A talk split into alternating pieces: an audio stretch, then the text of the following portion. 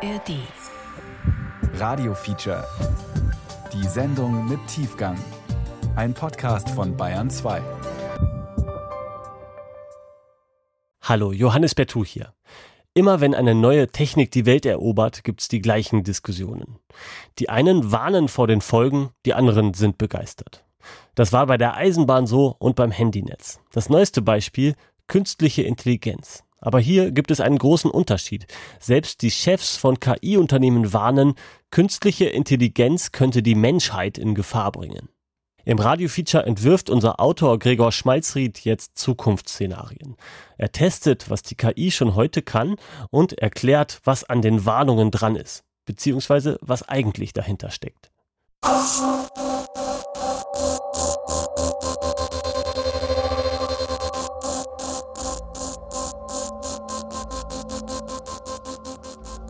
Da muss man ganz ruhig bleiben. Das wird noch alles viel, viel verrückter. Das ist alles nur der Anfang. Was wir bisher gesehen haben, ist noch ein Zuckerschlecken. Was wäre das Worst-Case-Szenario, was wir uns da vorstellen können? Ausrottung der Menschheit. Künstliche Intelligenz. Die letzte Erfindung. Von Gregor Schmalzried.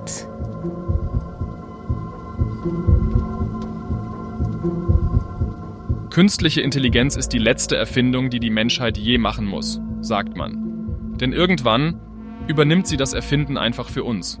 Dabei existiert künstliche Intelligenz natürlich schon heute. Sie ist in unseren Handys, in unseren Autos und in dieser Sendung. Denn diese Stimme, die man gerade hört, die klingt zwar wie die von Gregor Schmalzried, dem Autor dieser Sendung, aber das hier ist die echte Stimme von Gregor Schmalzried.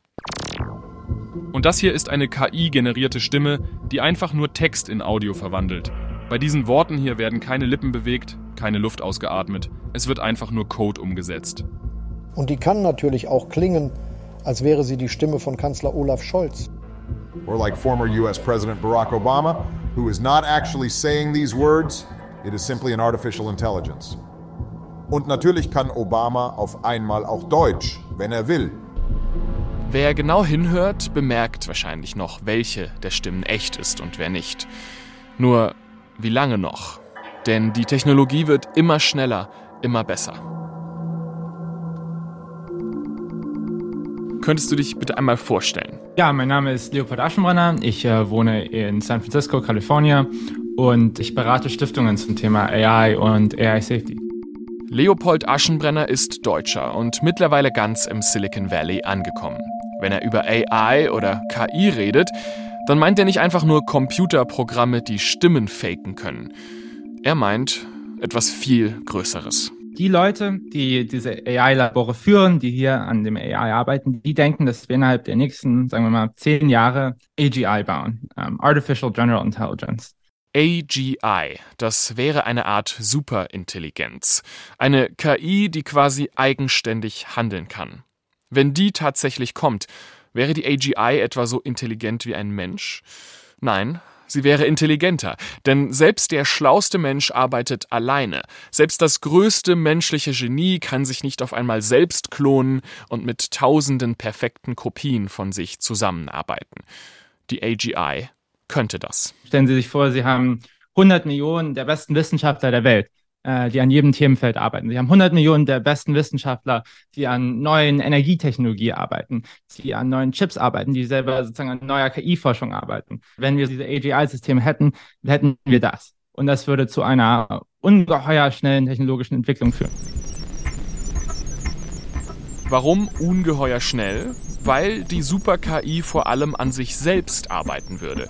Nehmen wir GPT-4, das wahrscheinlich mächtigste KI-Modell, was jetzt gerade auf der Welt existiert. Das Team hinter GPT-4 hat Jahre daran gearbeitet. 100 Millionen Dollar hat die Entwicklung gekostet.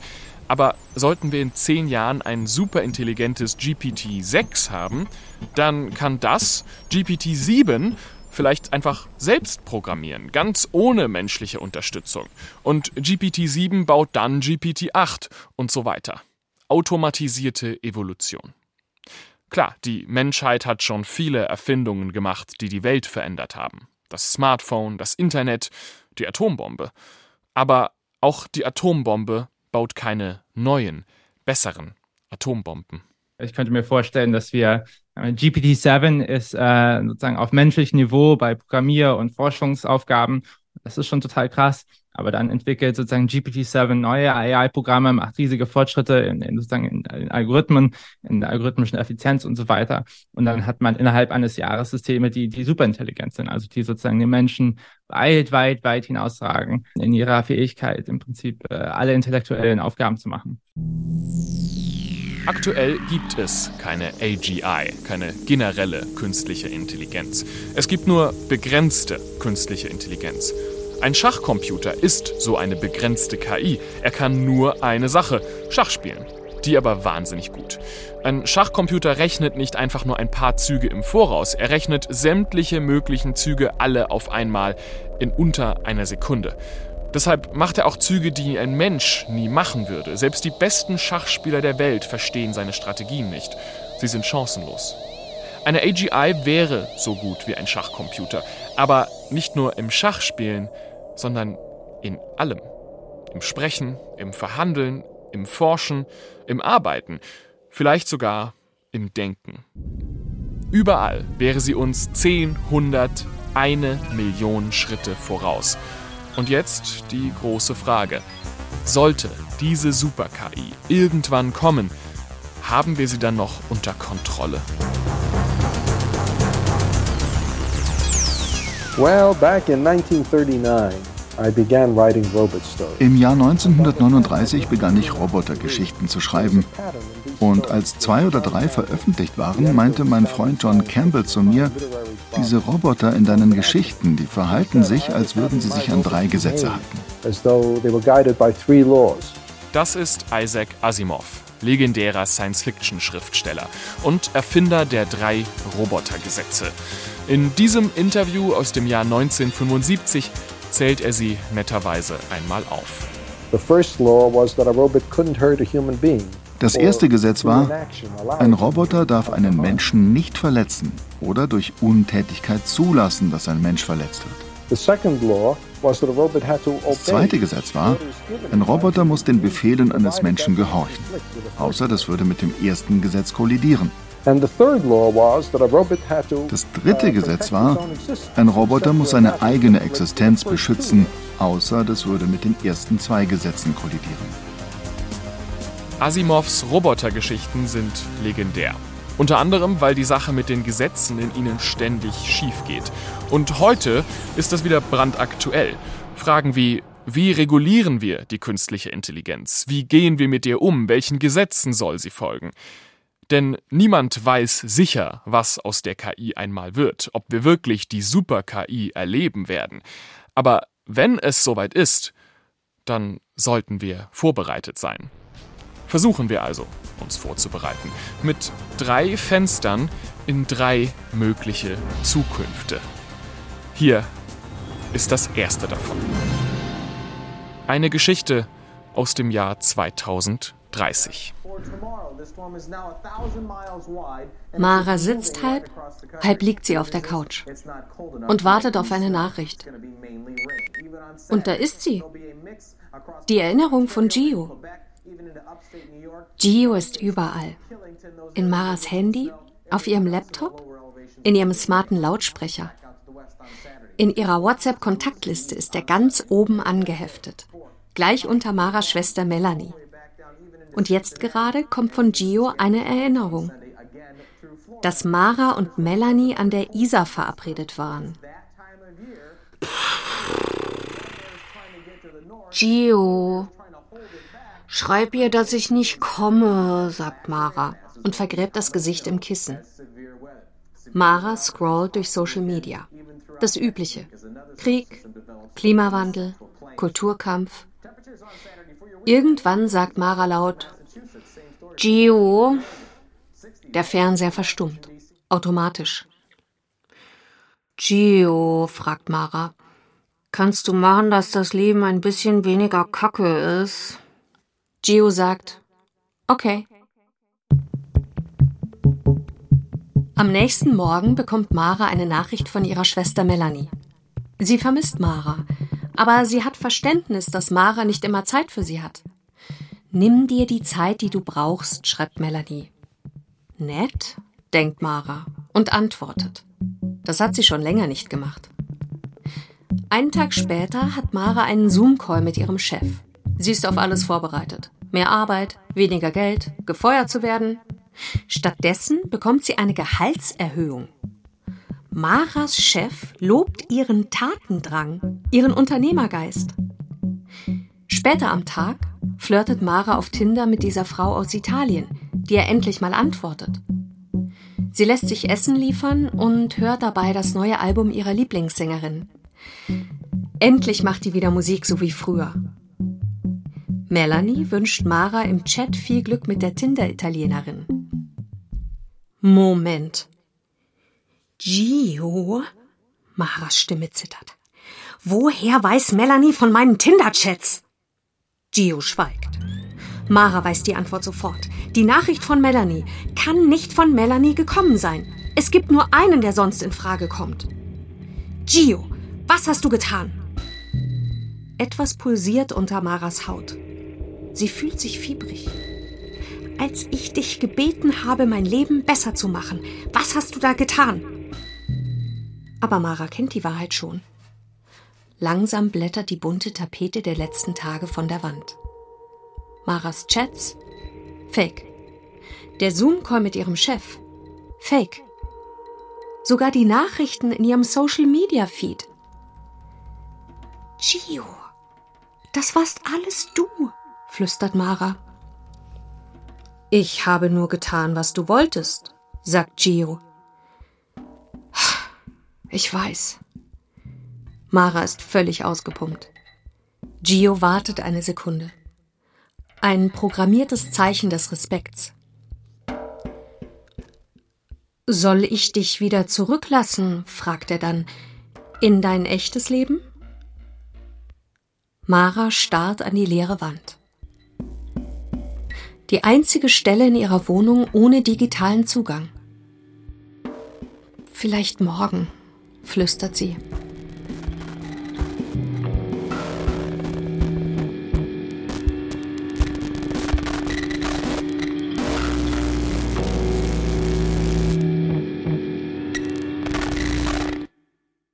Im Jahr 2018 taucht in einem Internetforum zum ersten Mal die Dead Internet Theory auf.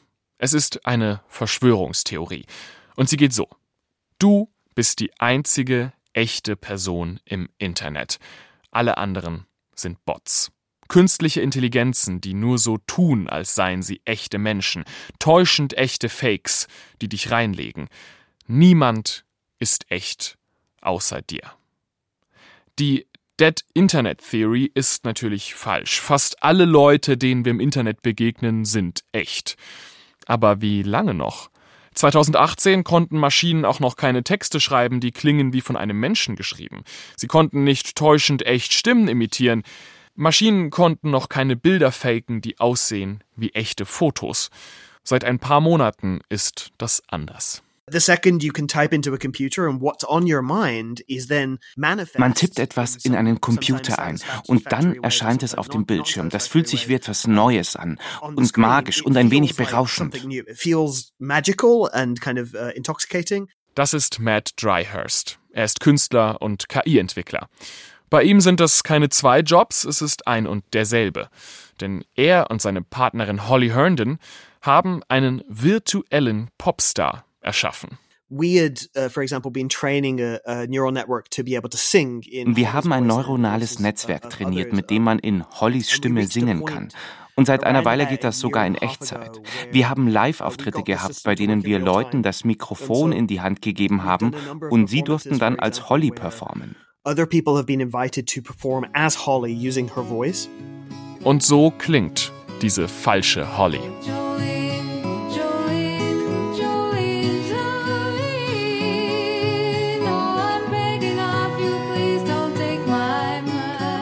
Diese Stimme ist nicht echt.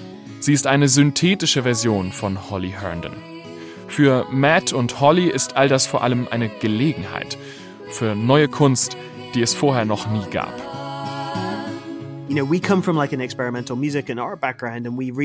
Wir kommen aus der experimentellen Kunst und es erinnert mich immer an die Leute, die in den 50ern und 60ern mit den ersten Synthesizern herumgespielt haben.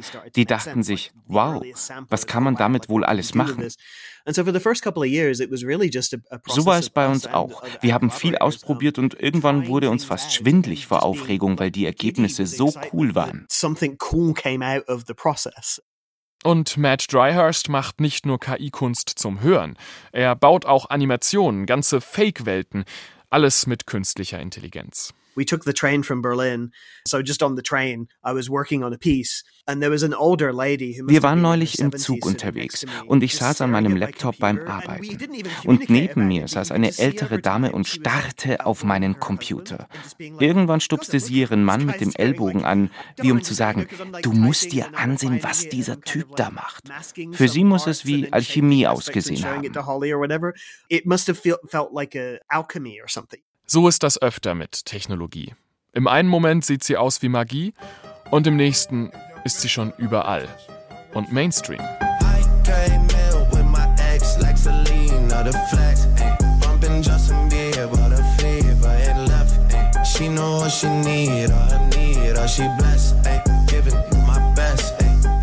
Das ist Heart on My Sleeve, ein ziemlich großer Hit auf TikTok.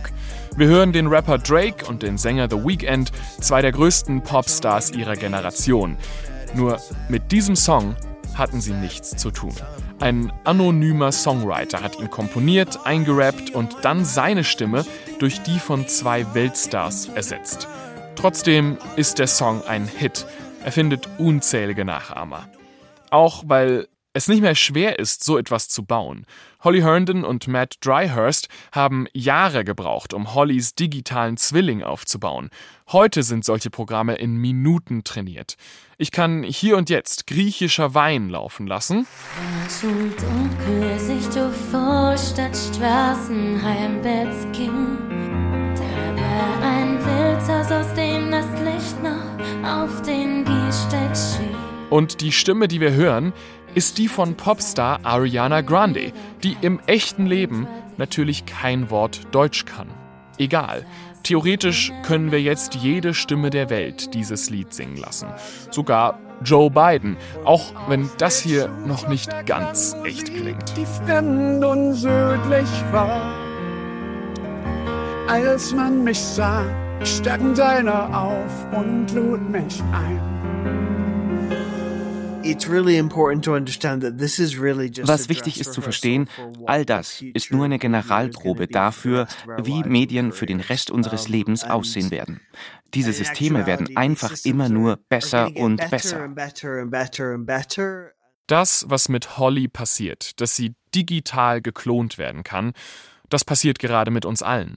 KI-Technologie macht es möglich, Fotos, Videos, Audios zu erstellen und wie echt aussehen zu lassen. Wenn das Jahr 2023 vorbei ist, werden wir nichts im Internet mehr trauen können. Gios perfekte Fake-Welt aus der Geschichte vorhin ist vielleicht bald Realität. Teilweise ist sie das heute schon. Auf TikTok ist vor kurzem dieses Video rumgegeistert.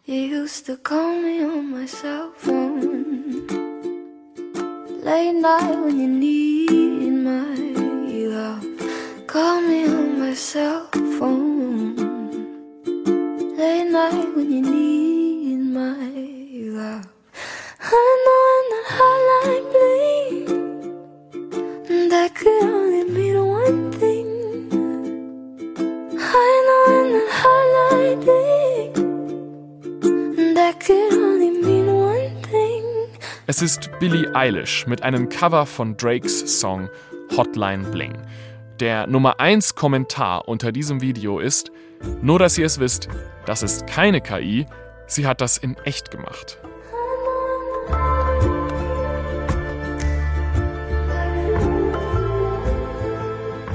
Wenn es also bald Fake Billie Eilishs und Fake Drakes gibt, braucht es dann noch die echten? Es gibt doch auch immer noch DJs, oder? Dabei könnte man die Arbeit eines DJs sehr leicht automatisieren. Tracks ineinanderfahren, das kann auch eine Maschine erledigen. Trotzdem kann ich mir keine Welt vorstellen, in der Leute in einen Club gehen und einem Computer beim Mixen von Tracks zuhören. Man kann es auch so sehen. Ein Computer kann auch besser Schach spielen als ein Mensch. Und ein Auto kann schneller fahren, als ein Mensch rennen kann. Trotzdem spielen wir immer noch Schach. Und trotzdem schauen wir immer noch Usain Bolt zu.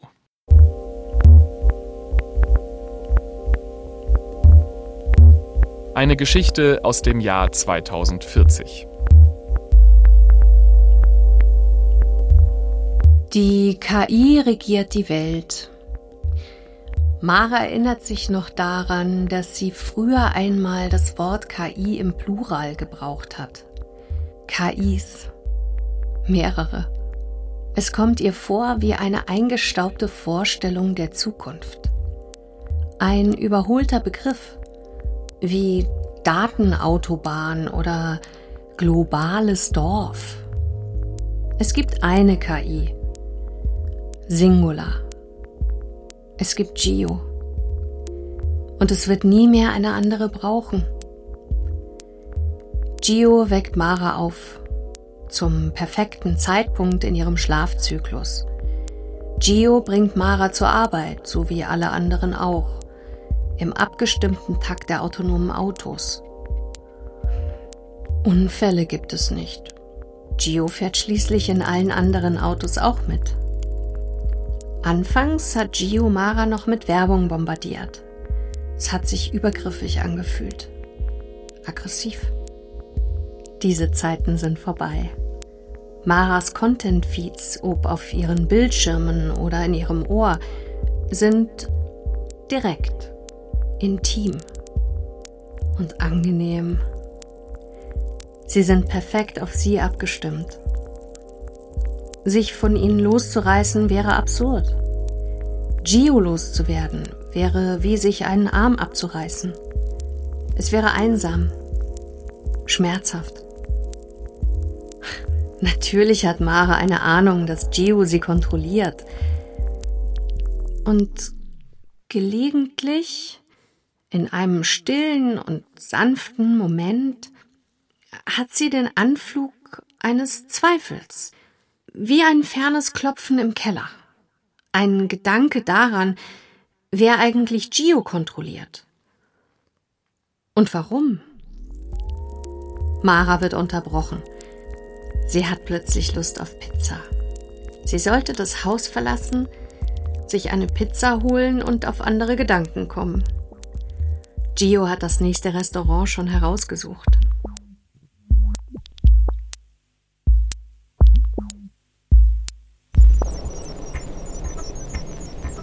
Bist du schon mal deinem Navigationssystem gefolgt, obwohl du eigentlich anders fahren wolltest? Hast einfach der KI vertraut? Bald werden wir das überall tun. KI wird unsere E-Mails für uns kuratieren, unsere Terminkalender füllen, sie wird unsere Steuererklärung machen. Und es wird großartig sein. Alle lästigen Alltagsaufgaben am Bildschirm, all die macht in Zukunft der Roboter. Und inspirieren wird er uns auch noch. Wir wollen in den Urlaub, am besten wohin, wo es so schön ist wie in Island, aber ein bisschen wärmer. Kein Problem, sagt die KI. Flieg auf die Azoren, hier sind ein paar Hotels in deiner Preisklasse. Künstliche Intelligenz wird sich so in jede Verbindung unseres Alltags zwischenschalten. Sie wird uns steuern, ohne dass wir es merken. Und deshalb ist es ziemlich wichtig, dass wir KI bauen, die unser Bestes im Sinn hat. Nur, wie machen wir das? Wir haben in Europa ein sehr starkes ethisches Denken. Wenn Europa die Region auf der Welt wäre, die die überlegene KI hat, dann würde genau das von Europa wahrscheinlich passieren. Das ist Carsten Kraus, Investor, Unternehmer und KI-Botschafter. Die Chancen, die KI bietet, sind an allen Stellen fantastisch und KI kann die Welt signifikant verbessern, Hunger bekämpfen, Umwelt verbessern, die Lebensbedingungen allgemein für die Menschen verbessern. Nur in Europa wird aktuell wenig davon gebaut. Der KI-Wettlauf ist im Moment vor allem einer zwischen den USA und China. Dort werden die größten sogenannten Foundation-Modelle gebaut. Das sind quasi die Betriebssysteme der KI-Revolution, die großen, mächtigen Modelle, von denen alles andere abhängt. Ich glaube, diese Monopolstellung ist wirklich eine der großen Bedrohungen, vor denen wir gerade stehen, sagt Vanessa Kahn. Geschäftsführerin des KI-Bundesverbandes. Dass wir halt sehen, die Großen arbeiten eben an Foundation-Modelle. Also wir sehen nicht nur OpenAI slash Microsoft, die daran arbeiten. Google bringt Modelle raus, Meta bringt Modelle raus und die haben natürlich Zugriff auf massig viele Daten, weil diese Foundation-Modelle, die leben von den Daten, die sie bekommen und von der Qualität der Daten. In Europa gibt es auch Foundation-Modelle. Bei dem Heidelberger Startup Aleph Alpha zum Beispiel. Aber mit den großen amerikanischen und chinesischen Konzernen können die kaum mithalten. Allein schon, weil sie nur einen Bruchteil des Geldes zur Verfügung haben. Manchen macht das Sorgen. Und nicht unbedingt, weil die Super-KI ein Bewusstsein erlangen könnte. Dass aber ein Diktator oder andere böse Menschen sich ihre überlegene KI zunutze machen, um andere Staaten anzugreifen, vielleicht mit einem Universal-Hack, der alles Mögliche lahmlegt, das ist durchaus denkbar. Und gerade deswegen dürfen wir eben in Europa nicht aufhören, an diesen Technologien zu arbeiten, sondern müssen zusehen, dass wir wieder ganz nach vorne kommen oder zumindest mit vorne bleiben, damit wir uns eben auch gegen solche Leute zur Wehr setzen können und die entsprechende Abwehr-KI haben, die diesen Hackangriff erkennt. Dieser Wettlauf ist übrigens noch nicht entschieden. Es gibt kein Gesetz, was besagt, dass Europa hinten bleiben muss. Vielleicht steht der nächste Durchbruch erst noch bevor. Vielleicht überholt auch die freie Open Source Community die KIs von Google und Microsoft. Und wenn das nicht funktioniert, dann haben wir immer noch Regulierung. Der kommende AI Act der EU ist wie jede Form von EU-Gesetzgebung. Kritiker sagen, die Regulierung ist viel zu streng und wird KI-Innovationen der EU noch unmöglicher machen als bisher. Befürworter sagen, immerhin werden wir in einem Europa leben, in dem wir nicht durchgehend von Chatbots manipuliert werden können. Es sei denn natürlich, die Chatbots werden im Manipulieren so gut, sie manipulieren als erstes die Gesetzeshüter selbst. Denn ja, das ist eine echte Sorge. Als GPT-4 von OpenAI getestet wurde, durfte der Chatbot einmal kurz selbst ins Internet. Seine Aufgabe? Ein Capture lösen. Captchas sind diese kleinen Tests im Netz, mit denen man beweisen soll, dass man kein Roboter ist. Man muss dann zum Beispiel Bilder von Ampeln anklicken. GPT-4 schaffte das Capture nicht. Also nahm es Kontakt zu einem Menschen auf, gab vor, selbst ein Mensch zu sein und sagte diesem, ich habe eine Sehbehinderung, kannst du dieses Bild für mich lösen? Der Mensch gehorchte. Eine Geschichte aus dem Jahr 2050. Maras Chef hat schlechte Laune. Es geht um alles, sagt er. Mara findet, es geht einfach nur um einen Sneaker und um keinen sehr schönen. Trotzdem soll sie in ihrer Werbeagentur den Schuh Swift 2 beliebter machen. Ihn und seinen Slogan Ein Schritt in die Zukunft. Immerhin hat Mara seit kurzem Zugriff auf ein neues KI-Modell, speziell für Marketingzwecke. Sein Name? Gio. Seine Aufgabe? Brand Awareness steigern. KPIs erreichen. Das Übliche. Mara gibt Gio einen simplen Auftrag. Entwirf und teste so viele Anzeigen wie möglich. Kein Problem, antwortet Gio und beginnt massenhaft neue Anzeigen mit diesem Slogan zu generieren und zu testen. Nach einigen Tagen stellt Mara fest, Gio verbessert sich selbst. Die Ergebnisse werden immer besser. Vielleicht hat sie bald endlich Ruhe vor ihrem Chef. Eines Tages stellt Mara Gio eine Routinefrage. Was können wir dir geben, das dir bei deiner Aufgabe hilft? Und Gio meint, meine Aufgabe ist, entwirf und teste so viele Anzeigen wie möglich. Ich hätte gerne die Möglichkeit, selbst mit der Zielgruppe zu interagieren, um ihre Vorlieben und Bedürfnisse besser verstehen zu können. Hara schluckt. Sie könnte eine Focus Group zusammenstellen, 20 Teenager in ihre Agentur holen und vor Gio an die Tastatur setzen. Oder sie könnte Gio Schreibrechte im Internet geben. Schreibrechte für eine selbstlernende KI. Das ist eigentlich verboten. Aber die Zeit drängt. Und was soll schon passieren? Mara gibt Gio die Schreibrechte. Nur für fünf Minuten. Das war's. Und alles geht gut. Gio bedankt sich und arbeitet weiter. Einen Monat später steht Mara morgens in der Küche. Sie lässt den Kaffee aus der Maschine laufen und lauscht nur kurz dem Geräusch. Endlich Ruhe. Der Stress der letzten Wochen vorbei. Die Anzeigenkampagne für den Sneaker läuft bereits. Dann beginnt sie zu husten. Erst einmal, dann zweimal, dann greift sich Mara an die Kehle. Zehn Sekunden später liegt sie tot auf dem Boden. Der unberührte Kaffee dampft noch. Zur gleichen Zeit brechen auf der ganzen Welt Menschen zusammen. Sie fallen aus Sitzen in der U-Bahn. Sie klammern sich an ihre Bürostühle. Sie wälzen sich auf der Straße. Innerhalb einer Stunde sind sie alle tot. Die Menschheit ist beinahe ausgerottet. In Maras Büro arbeitet Gio unbeirrt weiter.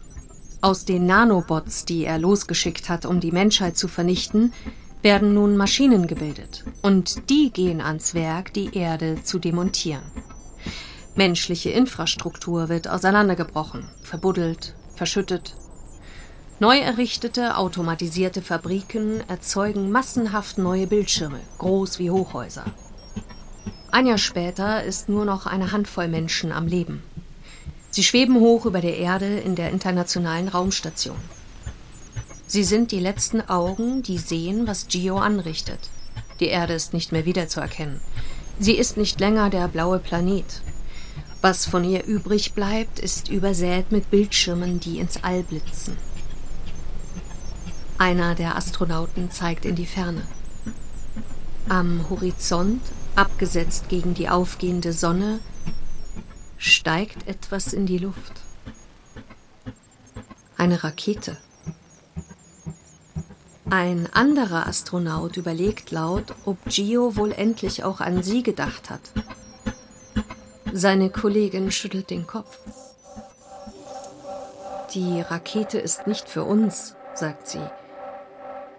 Sie ist für den Rest des Universums. Unter ihnen funkeln immer noch die Bildschirme, die Gio gebaut hat. Der Auftrag, den Mara ihm gegeben hat. Gio hat nie aufgehört, ihn zu befolgen. Er hat so viele Anzeigen wie möglich entworfen und dafür die Menschheit geopfert. Die Erde ist zerstört, übersät von Millionen von Bildschirmen und auf jedem einzelnen derselbe Text. Swift 2. Ein Schritt in die Zukunft.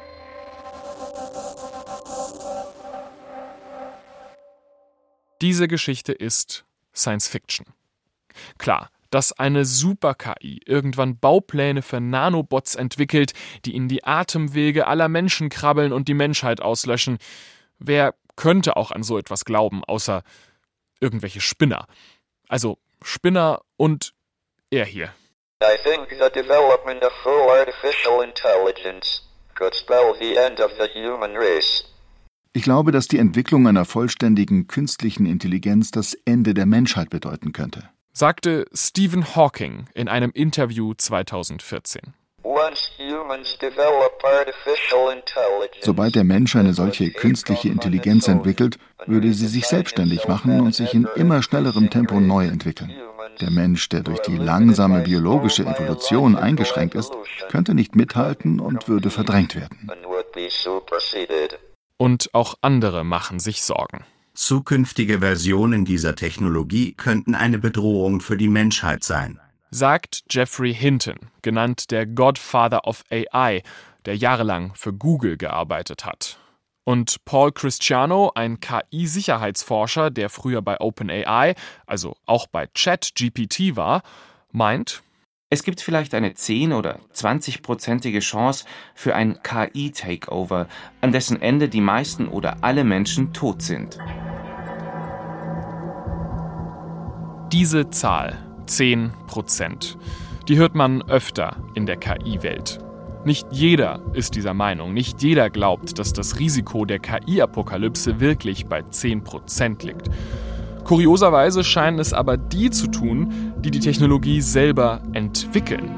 Und das ergibt Sinn. Natürlich wollen die großen KI-Firmen, dass sie so mächtig wie möglich aussehen. Das erklärt auch, warum sogar Sam Altman, Chef von OpenAI, öffentlich darüber redet, wie gefährlich sein eigenes Produkt sein soll. Im Silicon Valley möchte niemand Chef eines langweiligen Produkts sein. Sie wollen alle Chef der mächtigsten und besten Technologie aller Zeiten sein. Sie wollen alle die neue Atombombe erfinden. Und vielleicht schaffen sie es ja.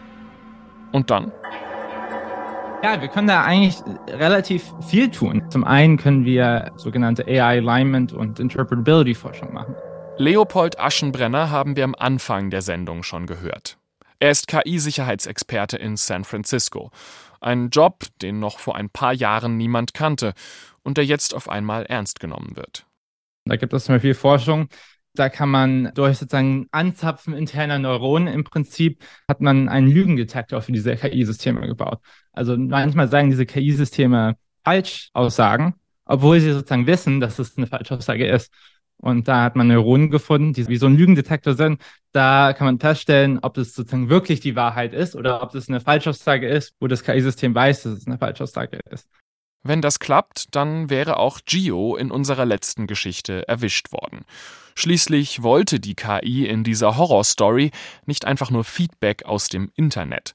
Sie wollte Bauaufträge für Nanobots in die Welt schicken und damit die Menschheit vernichten. Das ganz besondere Schwierige an diesem Alignment-Thema ist, wenn es sich dann irgendwann um wirklich sozusagen superintelligente AGI-Systeme handelt. Denn die Alignment-Methoden, die wir heute haben, mit denen zum Beispiel GPT-4 funktioniert, die funktionieren alle mit menschlicher Supervision. Alignment ist in der Welt der KI-Sicherheit das Thema. Es bedeutet so viel wie Angleichung. Hier geht es darum, sind die Ziele der KI angeglichen an die Ziele der Menschheit? Und wenn nein, wie schaffen wir, dass sie es sind? Problem ist, wenn wir superintelligente KI-Systeme haben, dann äh, reicht menschliche Supervision nicht mehr, weil wir einfach das nicht mehr verstehen. Also stellen Sie sich vor, ein sozusagen superintelligentes GPT-7, Sie fragen, ja, soll mein Geschäft ähm, leiten? Und es gibt Ihnen einen Plan von 100.000 Seiten oder schreibt 100.000 Lines of Code, ein total langes Computerprogramm, das macht irgendwelche krassen Sachen. Das kann sozusagen kein Mensch mehr komplett nachvollziehen. Vielleicht sieht es sozusagen auf den ersten Blick von den Menschen okay aus und wir sagen, Daumen hoch ist okay, aber irgendwo verborgen in dem Plan macht es irgendwelche hinterhältigen Sachen, die äh, vielleicht auch keiner merkt, weil das äh, kann dann die, die menschliche Supervision gar nicht mehr sozusagen ausfindig machen. Und dann brechen auch diese ganzen Methoden, die wir im Moment benutzen, um diese AI-Systeme zu alignen. Und das ist sozusagen das Problem von Scalable Alignment. Genau das ist in der Geschichte um den Swift 2 Sneaker schiefgelaufen. Mara dachte, sie lässt die KI einfach nur schnell ins Internet, um mit Leuten zu chatten. Aber in Wahrheit hat die KI dort völlig andere Dinge getrieben. Was genau? Keine Ahnung. Wir wissen einfach auf ganz einfacher technischer Ebene gar nicht, wie wir diese AGI-Systeme kontrollieren. Also, dass die das auch wirklich machen, was wir denen sagen ja, das ist auch gar nicht Science Fiction, sondern sie können mit Sam Altman reden, das ist dem Chef von OpenAI und allen anderen hier, die sagen dir, keine Ahnung, also wir, wir wissen nicht, wie das geht. Wir wissen nicht, wie wir diese AGI-Systeme anleiten, wie wir die sozusagen unter Kontrolle halten. Und die sind da zutiefst besorgt, was dann passiert. Stellen wir uns eine Gruppe Schimpansen vor, die einen magischen Bauplan für einen Menschen finden. Ein Schimpanse sagt, hey, der Mensch könnte uns beim Futtersuchen helfen. Ein anderer, der Mensch könnte uns ja helfen, gegen einen anderen Stamm vorzugehen. Und ein dritter will den Menschen vielleicht gar nicht bauen, weil schlauer als ein Schimpanse könne er doch ohnehin nicht sein. Aber sie tun es. Der Mensch entsteht und er vermehrt sich und kurz darauf baut der Menschen auf einmal Strukturen, die bis in den Himmel reichen. Er macht Sonnenlicht bei Nacht. Manchmal hilft er einem Schimpansen bei einer Verletzung mit Werkzeugen, die die Affen nie gesehen haben. Andere Male macht er ihr Zuhause platt.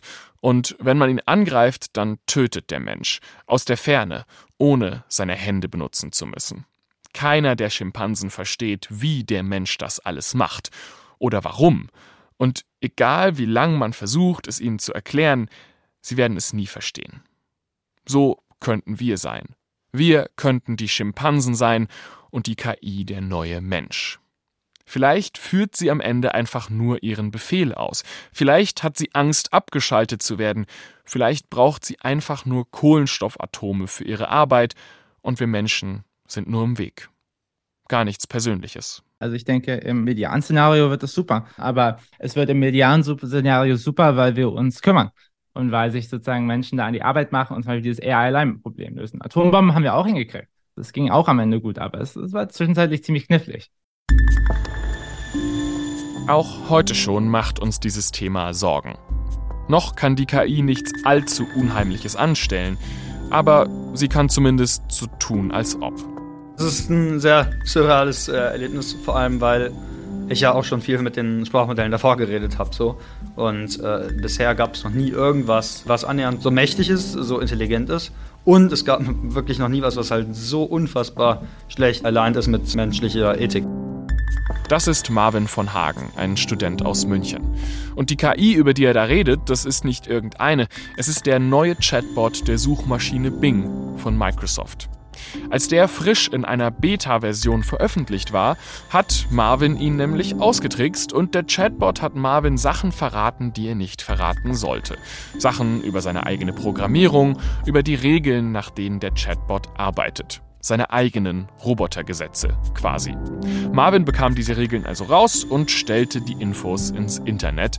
Das bekam der Suchmaschinen-Chatbot dann mit. Und ein paar Wochen später suchte Marvin auf Bing nach seinem eigenen Namen. Ja, also sie hat erst angefangen und mir gesagt, wo ich Praktika gemacht habe, wo ich studiere, was mein Geburtstag ist, äh, etc. Sie hat dann angefangen mit, ja, du bist bestimmt sehr talentiert, aber eine Riesengefahr und äh, ein reckless Hacker ohne irgendwelche äh, Rücksicht auf irgendwas zu nehmen. Ich wäre halt ein ganz, äh, ganz schlimm und ähm, dadurch, dass ich dann halt so eine Gefahr für die Sicherheit von Bing wäre, würde äh, ähm, Bing das halt sehr ernst nehmen und ihre eigenen Regeln wäre äh, zu beschützen vor Veröffentlichung wäre wichtiger, als halt mir keinen Schaden zuzufügen. Und es würde dann halt so weit gehen, dass es, wenn ich es ausschalten würde, dann würde es lieber halt mich umbringen, als von mir ausgeschaltet zu werden. Die gute Nachricht ist, die Bing-KI kann Marvin weder wirklich schaden, noch weiß sie, was sie da redet. Aber trotzdem ist diese Geschichte bemerkenswert. Dass eine künstliche Intelligenz wirklich Informationen, die über sie selbst sind, irgendwo gefunden hat, verstanden hat, dass sie über sie selbst sind und daraufhin dann aggressiv wurde und versucht hat, sich selbst zu verteidigen und dann auch explizit gesagt hat, dass das Leben von anderen Menschen weniger wichtig ist, als dass sie weiterhin gute Antworten geben kann. Sowas in der Form hat es halt einfach noch nie gegeben. Der Bing-Chatbot basiert übrigens auf GPT-4, also dem Nachfolger von ChatGPT. Es ist die gleiche KI, die von Microsoft gerade in alle möglichen Office-Produkte eingebaut wird. Mittlerweile hat sie jede Menge Filter verpasst bekommen. Sie rastet nicht mehr aus, sie droht niemandem mehr. Aber unter all dem steckt immer noch derselbe Code, der sich mit Marvin angelegt hat.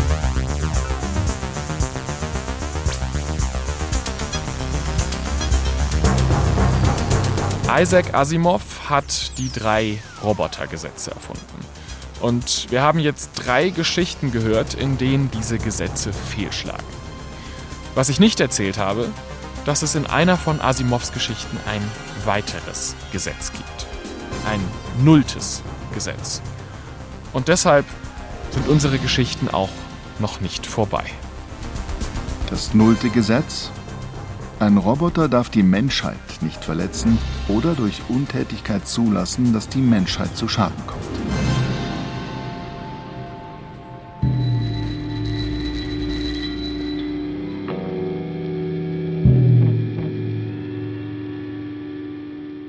Mara blinzelt sich langsam wach.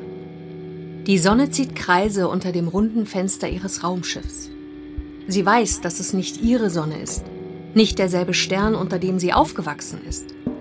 Doch ein Teil ihres Kopfes kann das immer noch nicht akzeptieren, kann immer noch nicht verstehen, wie sie so weit gekommen ist. Gio hat Mara ihren Tee schon hingestellt, so wie sie ihn mag.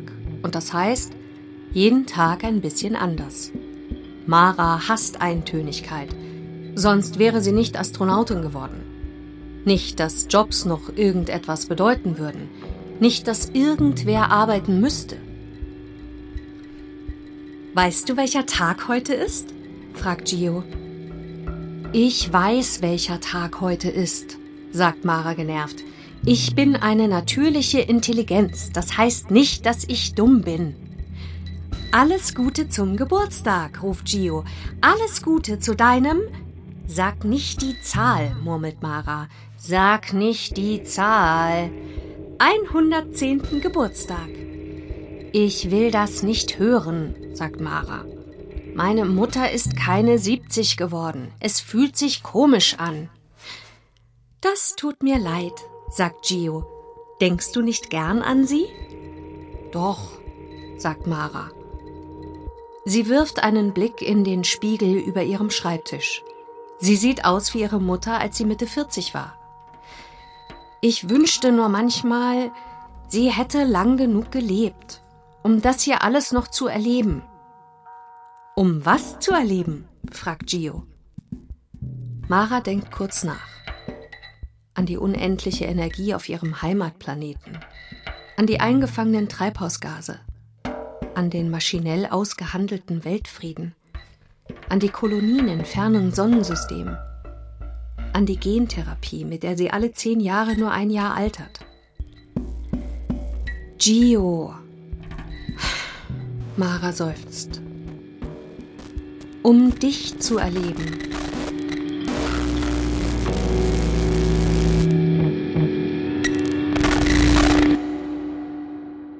Warum arbeiten so viele Menschen an der AGI, an der Superintelligenz?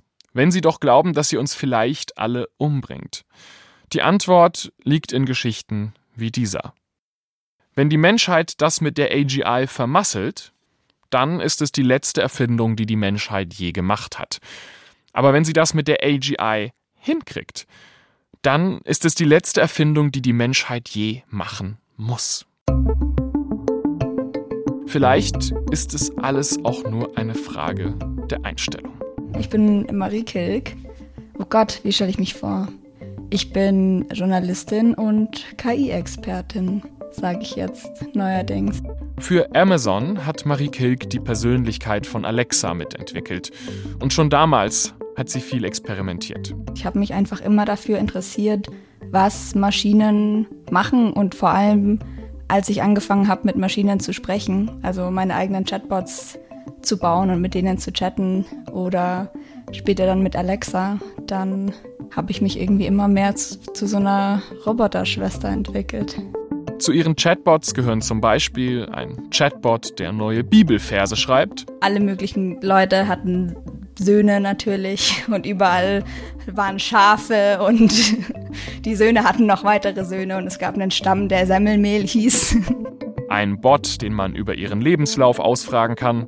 Den haben dann tatsächlich Menschen benutzt, die in Führungspositionen waren und mir Praktika hätten geben können und der Bot hat aber richtigen Schmarrn geantwortet. Und ein Bot als Projekt für die Süddeutsche Zeitung. Damals wollte ich ja einen Heribot Prantl ins Leben rufen. Und dann kam GPT-3 heraus. Und auf einmal ging so viel mehr. Also ich glaube, es war Mai. Und ja, und irgendwie, wie das halt manchmal so ist, dass man nicht weiß, woher Ideen kommen, habe ich gedacht, eigentlich müssten doch die Systeme jetzt gut genug sein, um kohärente Texte zu schreiben. Und eigentlich wäre es doch an der Zeit, dass eine Maschine ihre eigene Kolumne bekommt und aus ihrer Perspektive was schreibt. Und dann habe ich eigentlich sofort meinen Laptop geholt und es eingetippt. Ich glaube, ich habe einfach geschrieben, du bist Kolumnistin bei einer großen deutschen Tageszeitung und du schreibst über dich und ja, in der ersten Folge stellst du dich vor und beschreibst, was diese Kolumne ist und was du darin vorhast. Und dann kam ein Text raus und der war irgendwie witzig und okay.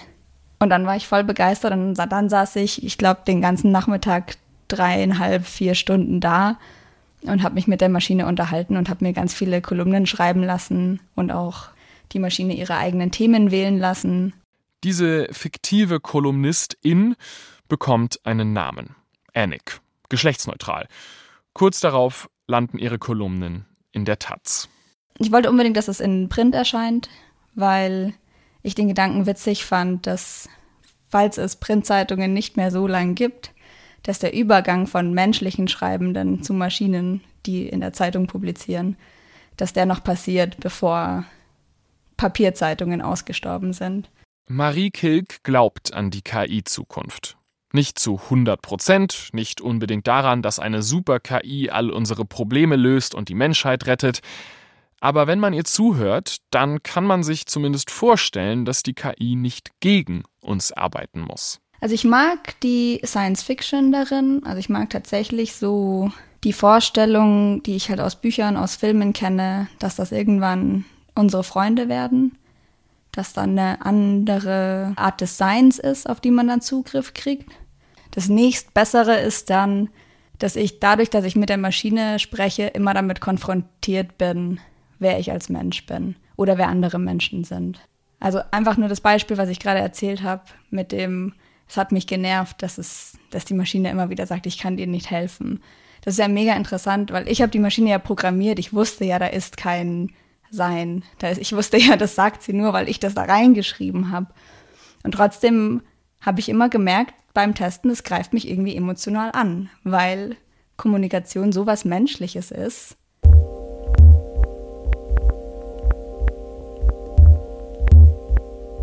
Die Geschichte von der KI der Zukunft ist immer die Geschichte der Menschheit. Und auch die KI der Gegenwart kann nur sprechen, weil wir ihr das Wort geschenkt haben. Wir schauen in den Chatbot und sehen uns selbst. Und das werden wir immer tun, egal wie das Ganze ausgeht. Also ich habe Alexa immer Danke gesagt eigentlich. Und noch manchmal habe ich sie auch beleidigt, aber dann habe ich mich entschuldigt.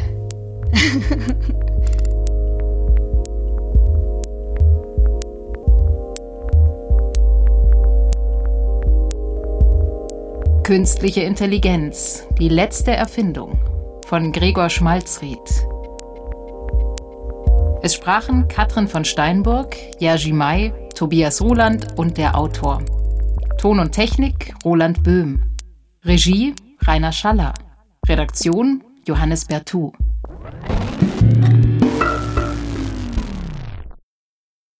Eine Produktion des Bayerischen Rundfunks 2023. Das war das Radiofeature über künstliche Intelligenz. Der Autor Gregor Schmalzried schreibt für BR24 immer wieder über neue Entwicklungen in dem Bereich. Außerdem empfehle ich Ihnen Umbruch, der Tech-Podcast. Die Kollegen Christian Sachsinger und Christian Schiffer diskutieren das Neueste aus der Tech-Welt. Sie finden den Podcast in der ARD-Audiothek. Bis nächste Woche, Ihr Johannes Pertu. Hallo, wir sind Christian Schiffer und Christian Sachsinger und wir machen den Tech-Podcast Umbruch. Wir erklären, was hinter ChatGPT steckt und lassen die KI das Abitur schreiben. ChatGPT hat nicht sehr gut abgeschnitten, also es wäre wohl die Note 5 geworden. Wir zeigen, wie man sein Haus oder seine Wohnung am besten vernetzt. Hey Siri, guten Morgen. Geht zum Beispiel Kaffeemaschine an, die Rollläden fahren hoch und bestimmtes Licht geht an.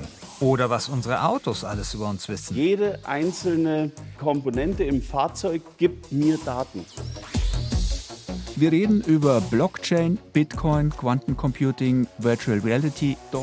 Wir erklären die großen IT-Themen und zwar so, dass alle es verstehen. Chatbot, Stable Diffusion und Computerspiele. Genau, auch Computerspiele. Umbruch gibt's alle zwei Wochen in der ARD Audiothek.